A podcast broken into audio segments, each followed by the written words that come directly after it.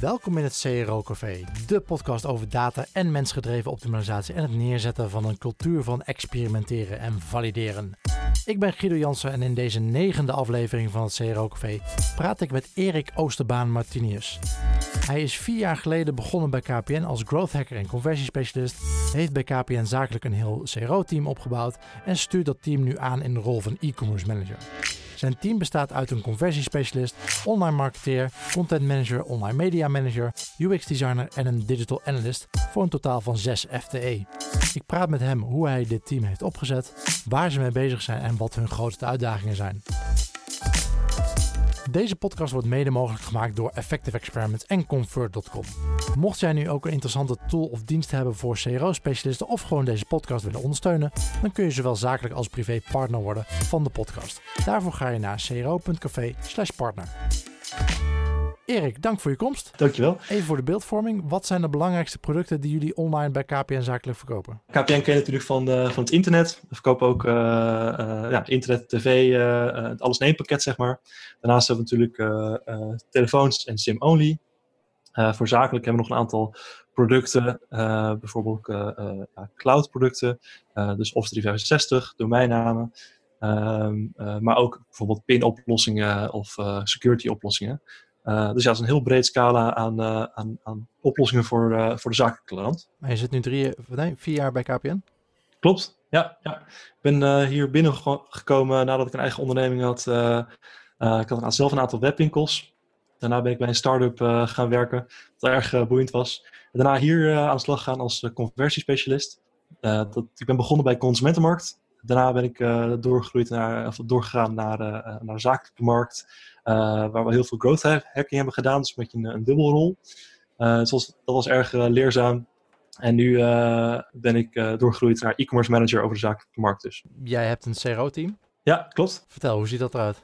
Ja, het is eigenlijk een multidisciplinair CRO-team. Dat is eigenlijk ook de truc hoe je echt kan optimaliseren. Door juist verschillende mensen in je team te hebben.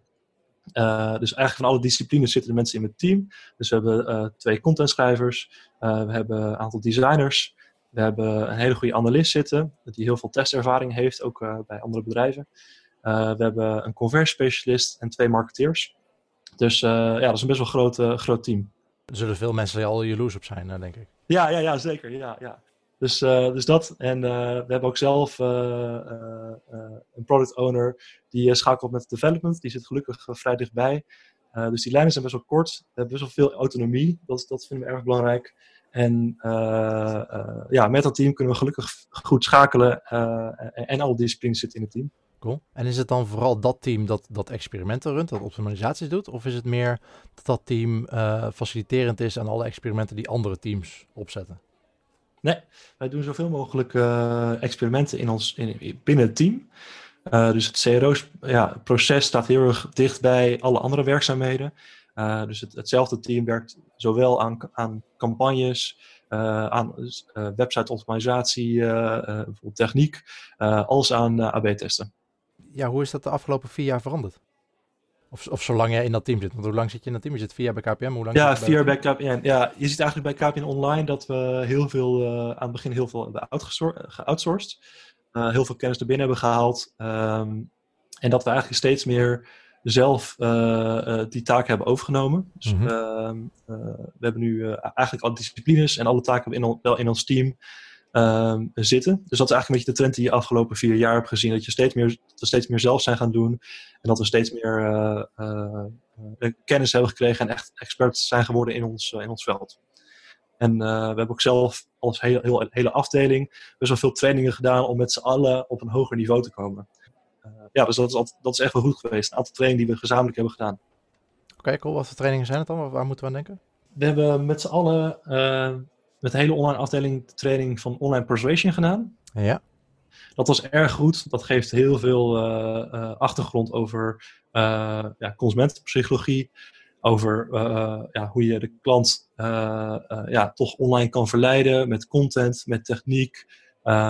Echt met een hele goede psychologische achtergrond.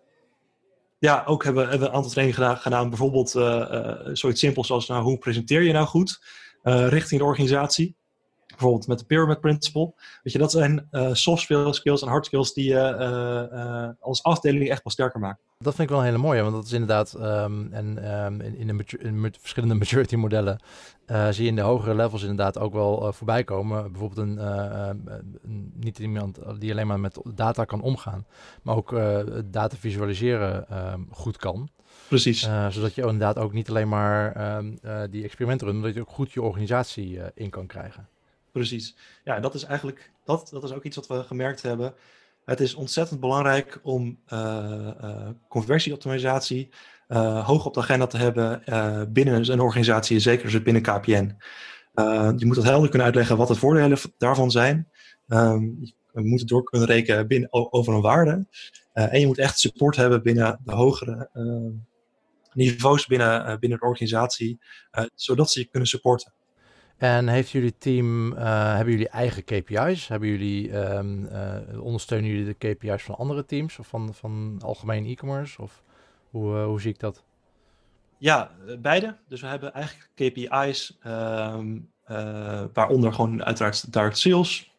Dat is het einddoel. We sturen dat natuurlijk aan met traffic en conversie.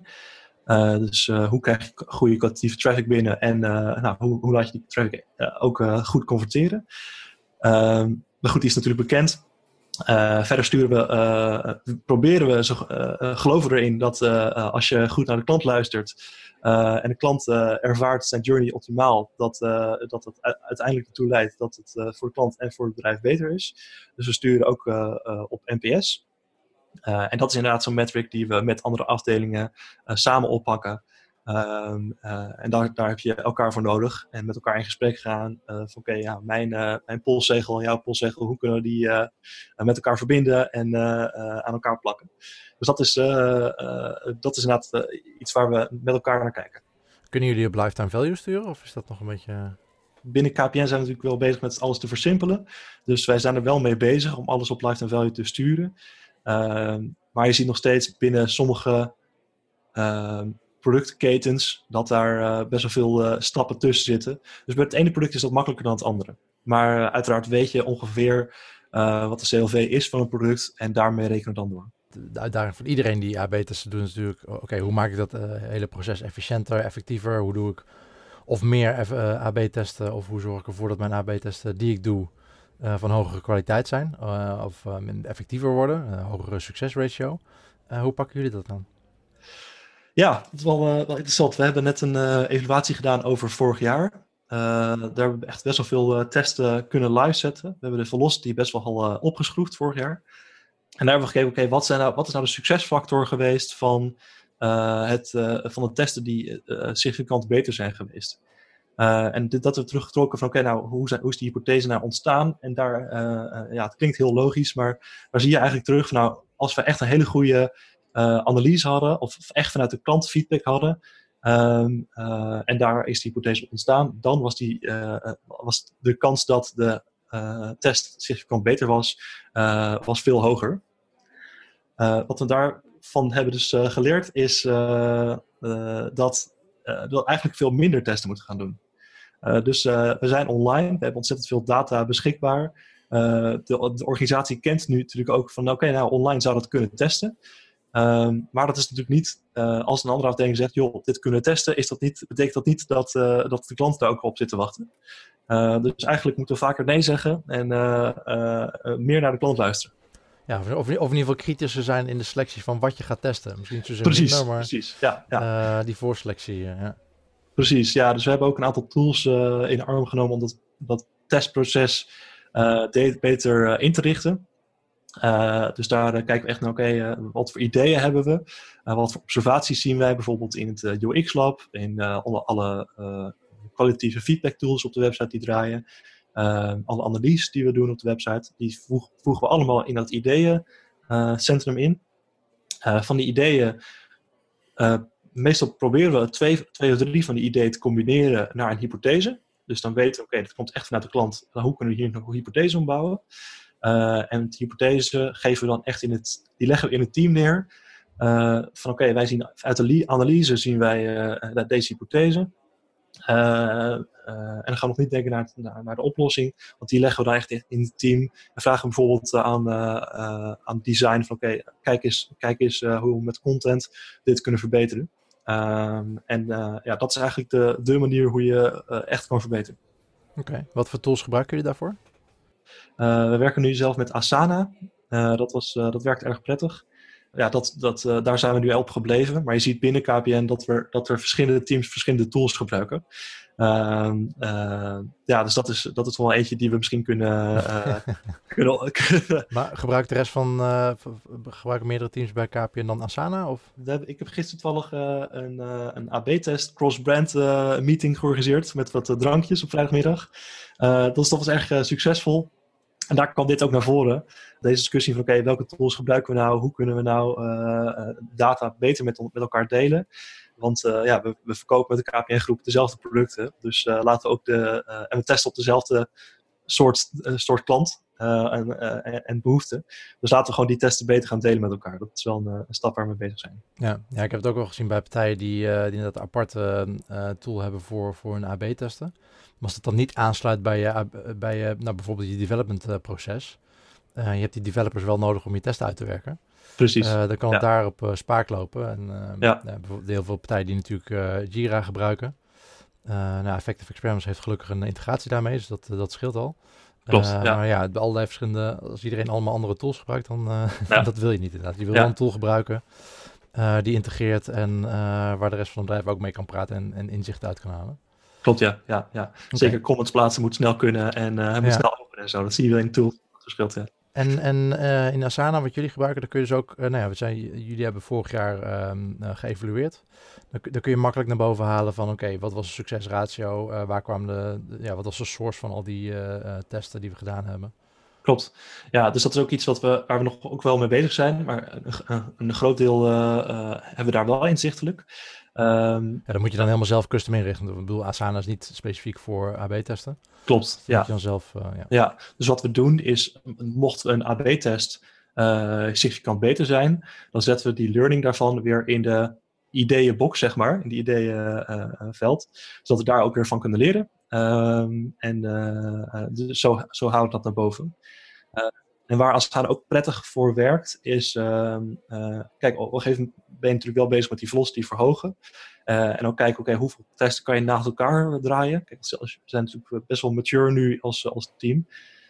En dan kan je gaan kijken, oké, op welke plekken op de website kan je tegelijkertijd testen? En welke journeys en welke flows? En daar in Asana heb je in timeline tool... kan je best wel goed zien welke tests je naast elkaar kan draaien, op welke journeys en welke flows. Dus dat is wel prettig, ja. Wil jij ook een cultuur van experimenteren en klantgedreven beslissingen opzetten in jouw bedrijf? Dit is niet iets wat vanzelf gebeurt. Het begint met het neerzetten van een betrouwbaar proces waarmee je experimenten in de gaten kan houden, kennis kan delen en waarmee je iedereen binnen je bedrijf op de hoogte kan houden van de voortgang en de resultaten. Effective Experiments is het CRO-succesplatform waarin je al je gebruiksonderzoek, experimenten en rapporten kan vastleggen op één centrale plek. Start vandaag nog met het bouwen aan jouw optimalisatiecultuur met Effective Experiments. Een demo aanvragen doe je via www.effectiveexperiments.com. Jullie zijn aan het AB-testen voor zakelijk. Ja. Vrij typisch voor de zakelijke omgeving. Als je ook een privéomgeving... Zakelijk heeft gewoon veel minder traffic dan privé. Ik bedoel, er zijn veel meer consumenten dan bedrijven. Hoe gaan jullie daarmee om? Want dat moet een uitdaging zijn. Dat je heel weinig... Of in ieder geval... Ik bedoel, jullie zijn KPN, jullie hebben aardig wat traffic. Ja. Maar je hebt gewoon veel minder traffic dan op de consumentensite. Ja, dat maakt het inderdaad wel eens lastig. We zijn echt aan het kijken van... Oké, waar zit dus wel nog die traffic? Dus dan begin je vaak... hoger in de funnel of juist laag in de funnel waar je juist die conversie pakt. Daar kan je zeker nog wat optimaliseren. Maar ja, dat is inderdaad lastig. Dus vooraf, heel veel testen kunnen we gewoon niet doen omdat je het niet significant raakt. Ja, dat is gewoon heel goed vooraf kijken naar die sample size die je nodig hebt. Zeker, sample size, kijken of je, als die sample size niet groot is of het effect niet groot genoeg is, kijken of je het effect kan vergroten. Ja. Misschien toch meerdere dingen tegelijkertijd testen of het grootste extremere varianten. Ja. En dat is niet, uiteraard is dat meestal voor de oplossing niet ideaal, maar het is wel heel erg leerzaam. Dus heel veel dingen doen we ook van oké, laat het eens radicaal anders doen, gewoon om het van te leren. En dat leren, dat is heel belangrijk. Zo zagen we van een week een test, die was niet significant. Maar die had bijvoorbeeld in één stap van de funnel wel significant beter. En de andere stap van de funnel weer significant slechter. Ja, dan leer je daar toch van. Dus dan wisten we van oké, op die tweede stap hoeven we hem niet door te voeren. En op de eerste stap wel. Dat zijn dingen waar je dan van kan leren als je toch gaat testen en toch heel goed die analyse doet. Dus die analyse na die test, die is eigenlijk even belangrijk als de test zelf doen. Weer belangrijke input voor nieuwe experimenten. Precies, ja. Hey, wat zijn, jullie hebben flinke groei doorgemaakt de afgelopen jaren. Inderdaad, evaluatie gehad van vorig jaar. Hoe gaan jullie de komende jaren verder? Wat zijn jullie grootste uitdagingen? Ja, wat ik net al zei, hè? Tussen de teams, we verkopen hetzelfde product. Dus we zijn heel erg aan het kijken van oké, hoe kunnen we die kennis tussen de teams, tussen de optimalisatieteams optimaliseren. Ja. KPN heeft natuurlijk, we zijn ingericht in eigenlijk consumentenmarkt en zakelijke markt. Daarnaast natuurlijk nog meer brands onder KPN hangen. En daartussen kunnen we nog beter, denk ik, delen wat we met elkaar aan het testen zijn. Verder waar we aan het kijken zijn is kijken hoe we verder nog de systemen naar elkaar kunnen integreren. Zodat we één frontend hebben voor de klant. Waar we de klant echt kunnen verrassen. Want hoe meer systemen geïntegreerd zijn in elkaar, hoe meer data wij ook kunnen terughalen. En hoe beter wij de journey end-to-end kunnen optimaliseren. En waar de klant eigenlijk geen last van heeft. Zodat de klant nog beter kunnen helpen en verrassen. En daar zit ook een stukje personalisatie in. Dus daar zijn we ook naar aan het kijken van oké, hoe kunnen we nou personaliseren voor die klant? En daar heb je echt wel de systemen, de tools voor nodig. Dus we zijn heel erg aan het kijken naar de mijnomgevingen en de data die daaruit komt. Oké, dus jullie doen ook best wel veel voor de bestaande klant, zeg maar. Absoluut, ja. Dus we zijn heel erg bezig met de next best action models. Om die te integreren binnen de mijnomgevingen, binnen het personalisatiestuk. Om te kijken binnen verschillende klantgroepen, hoe kunnen we die het beste sturen binnen de website. Zowel voor sales als voor service. Oké. Dus we zijn ook heel erg aan het testen naar service journeys. Oké, hoe kan ik de klant zo snel mogelijk naar het juiste formulier krijgen of het juiste FAQ pagina. Dat zijn leuke dingen. Je gaf aan, gebruikersfeedback is een belangrijk input. Dat zorgt voor de meest succesvolle experimenten die jullie doen. Wat voor input van de gebruiker moet ik dan aan denken? Waar halen jullie dat vandaan? Gebruiken jullie, zijn het on-site feedback tools? Zijn het interviews met mensen? Is dat Google Analytics analyse? Waar komt dat allemaal vandaan? Ja, eigenlijk hebben we als online afdeling afgelopen jaren heel erg geïnvesteerd in alle tools die we hebben staan. Want het moet echt een cycle zijn. Je moet alles kunnen ontvangen en zien. Dus we zien, we hebben kwalitatieve feedback loops inderdaad. We hebben entry- en exit-analyses staan op de website. Waar wij voor een korte periode even uitvragen, hoe vind je deze pagina? Of waarom ga je hier weg? En die kunnen matchen met elkaar. We hebben NPS-analyses op de website staan. We doen uiteraard heel veel testen. We hebben genoeg analytics tools staan. We gebruiken heatmap tools, scroll depth tools. Dus eigenlijk de hele dataset of de hele toolset wordt wel gebruikt bij KPN om end-to-end alles te verbeteren. Nou, dat lijkt me een hele goede aanvliegroute als je dat in ieder geval daar het budget voor hebt. Ja. Om dat te kunnen doen. Want Eén enkele tool heeft altijd wel zijn beperkingen. Precies. Maar juist door zo'n range van opties te hebben, krijg je een veel beter beeld van waar loopt de klant nu echt op vast. Ik bedoel, het is leuk dat je in Google Analytics ziet dat iemand vastloopt in het bestelproces. Maar waarom loopt hij dan vast? Dat wil je wel weten. Precies. Dat kun je in een gebruikersonderzoek of in een interview kun je dat weer naar boven halen. Ja, die tools die moeten ook op elkaar aansluiten en die geven antwoord op elkaar inderdaad. Ja. Convert is het bedrijf achter Convert Experiments, de knippervrije AB-testing tool met enterprise-level security die standaard volledig voldoet aan de GDPR-wetgeving. Daarnaast is Convert een goed voorbeeld van maatschappelijk verantwoord ondernemen. De organisatie is maar liefst 100 keer CO2-positief en Convert doneert elk jaar $10.000 aan goede doelen. Om te zien hoe Convert ook voor jou het verschil kan maken, ga je naar Convert.com/features. Nou, je doet die testen, je doet dat gebruikersonderzoek. Dan zie je waar het fout gaat en misschien ook wel waarom het fout gaat. Maar waar haal je dan je inspiratie vandaan van oké, hoe moeten we het beter maken? Ja, goede vraag. Hoe maak ik het beter? En eigenlijk is het antwoord ook weer vrij simpel. Wij hebben binnen KPN het UX Lab. Dus daar zijn wij binnen KPN en zeker binnen de CRO-afdeling ontzettend blij mee. Dus dat is een lab met een one-way mirror. Waar wij regelmatig eigenlijk de klant kunnen uitnodigen. Dus echte klanten van KPN of potentiële klanten van KPN. Om gewoon te vragen, wat vind je eigenlijk van onze website? En wat vind je van onze journey? Maar wacht, dat is dan een gebruikerslab. Dat zit in een KPN-gebouw. Er staat heel groot KPN op. Ja. En dan komen daar mensen binnen. En dan vragen jullie, wat vinden jullie van KPN? Ja. Ja, we hebben allemaal wel goede trainingen gehad binnen...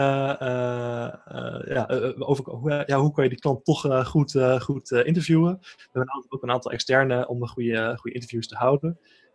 We merken dat mensen echt wel zeggen als ze iets niet goed vinden als ze daar zitten. Dus dat is inderdaad, we krijgen daar echt wel goede feedback van. Oké, goed zo. Dus, en ook, zeg maar, kijkend naar, wat is het probleem?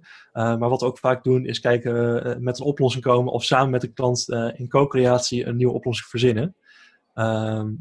Als we daar in gesprek daar zitten, dan heb je ook echt wel een gesprek van, maar hoe zou u dat dan doen?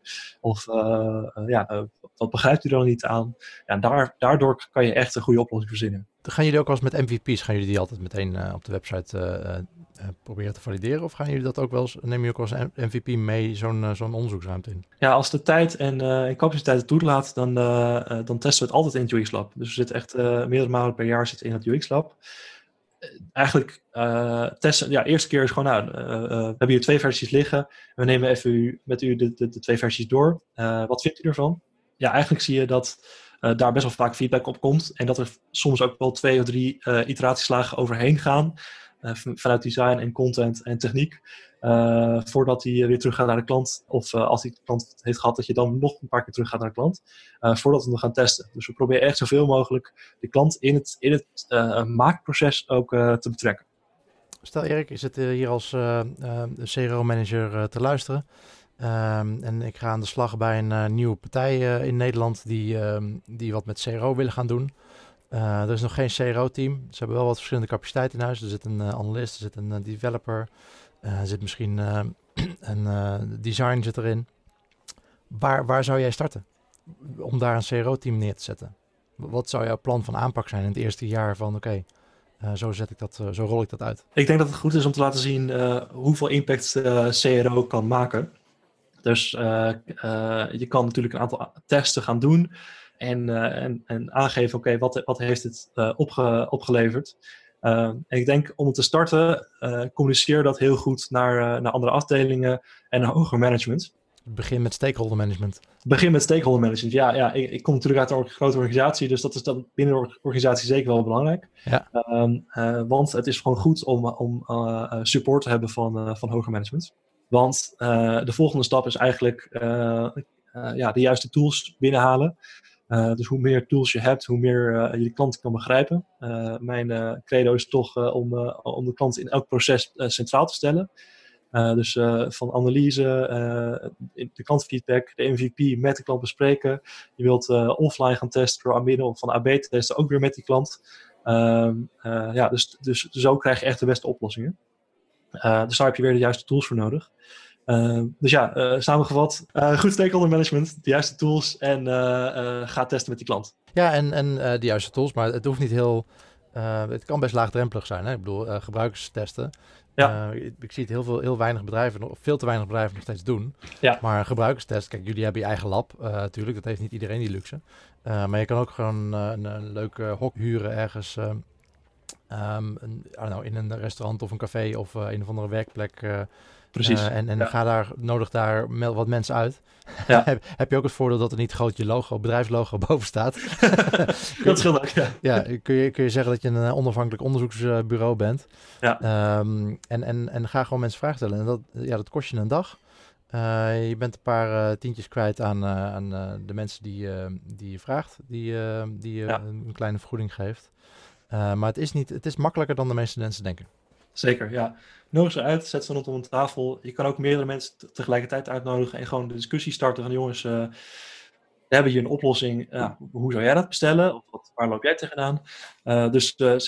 Als interview 1-op-1 kan heel goed met een camera erop gericht. Een beetje achteraf de kanalen luisteren. Maar gewoon klanten uitnodigen in een restaurant, wat je zegt inderdaad.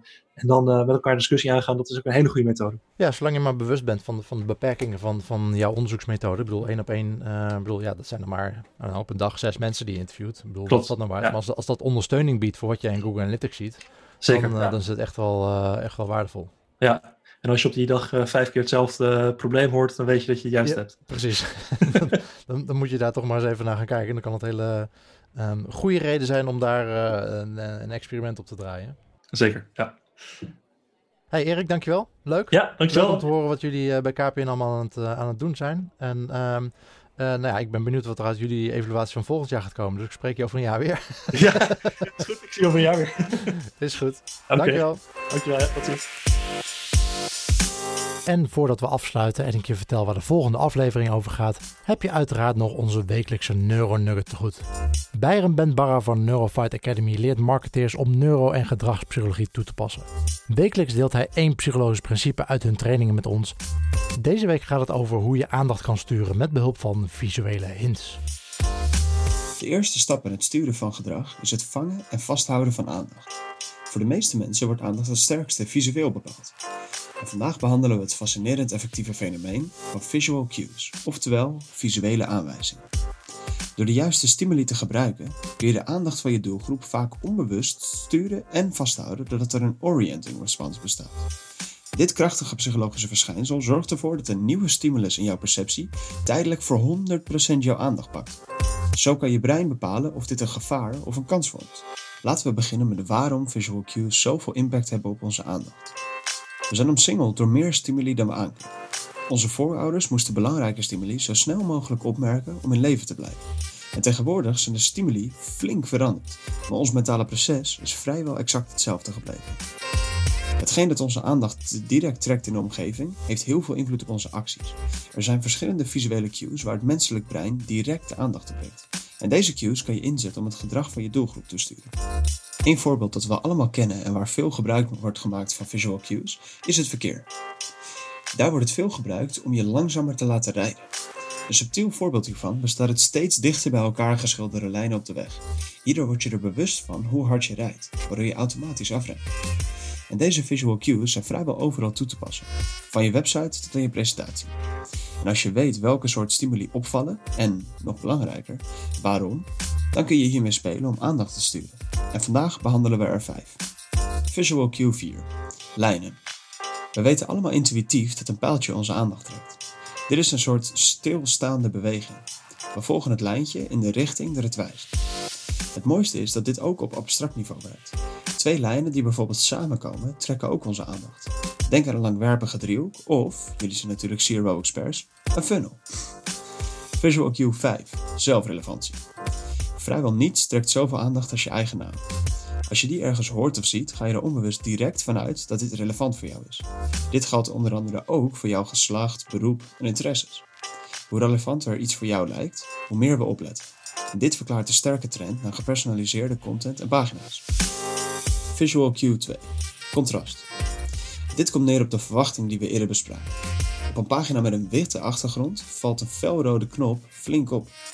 Maak hier gebruik van door dingen zoals productfoto's en call to actions opvallend te maken qua kleur, grootte en vorm. Gaat het om tekst? Maak dan de key elements groter of dik gedrukt. Zorg dat als iemand snel door de tekst scant, je kernboodschap nog steeds duidelijk overkomt. Visual cue 3. Gezichten. Mensen zijn sociale wezens en ons overleven hangt evolutionair sterk af van samenwerking. Mensen en vooral gezichten trekken sterk onze aandacht. Sterker nog, we focussen eerst op het gezicht en volgen dan hun blik. Zo waren we snel op de hoogte als iemand toch die mammoet zag. Maak hier gebruik van door zijn gezichten altijd te laten kijken naar het stuk waar je de aandacht wil hebben. Bijvoorbeeld de koopknop of je social media volgbutton. Visual cue 1. Beweging. Evolutionair gezien is beweging het allerbelangrijkste om op te letten. Het helpt je overleven wanneer de sabeltandtijger je opvalt. Tegenwoordig zijn de stimuli minder dramatisch, maar het speelt nog steeds en verklaart wel waarom video's bijvoorbeeld steeds belangrijker worden in social media algoritmes. Gifjes, animaties, notificaties en bewegende pagina-elementen trekken allemaal de aandacht met beweging. Deze visual cues kan je combineren om het effect te optimaliseren. Het is dan echter wel belangrijk dat de manier waarop je aandacht trekt past in de context, bijvoorbeeld de webpagina of de brochure. Wanneer je overal pijltjes gebruikt en opeens 2 lijnen naar elkaar toe, kan dat zorgen voor inconsistentie. Dat was het alweer voor de visual cues. Experimenteer hier gerust zelf mee en zoek uit welke dingen het beste werken binnen jouw context. Volgende week bouwen we voort op aandacht en laten we zien waarom je eigenlijk constant bezig bent. Niet met aandacht sturen, maar met afleiden. Dankjewel Bijrem van Neurofight Academy met de wekelijkse Neuronugget. Dit was aflevering 9 met Erik Oosterbaan Martinius van KPN. Links vind je zoals altijd terug in de show notes. En als je feedback hebt, hoor ik dat graag op onze Facebookgroep of via cro.café/feedback. Volgende week praat ik met Arnoud Hellemans. Hij heeft een achtergrond in CO en CA en is de laatste jaren veel bezig met CRO. En over die combinatie van die drie en welke handige hacks en tricks Arnoud in zijn arsenaal heeft zitten, gaan we dan ook uitgebreid hebben. Tot dan!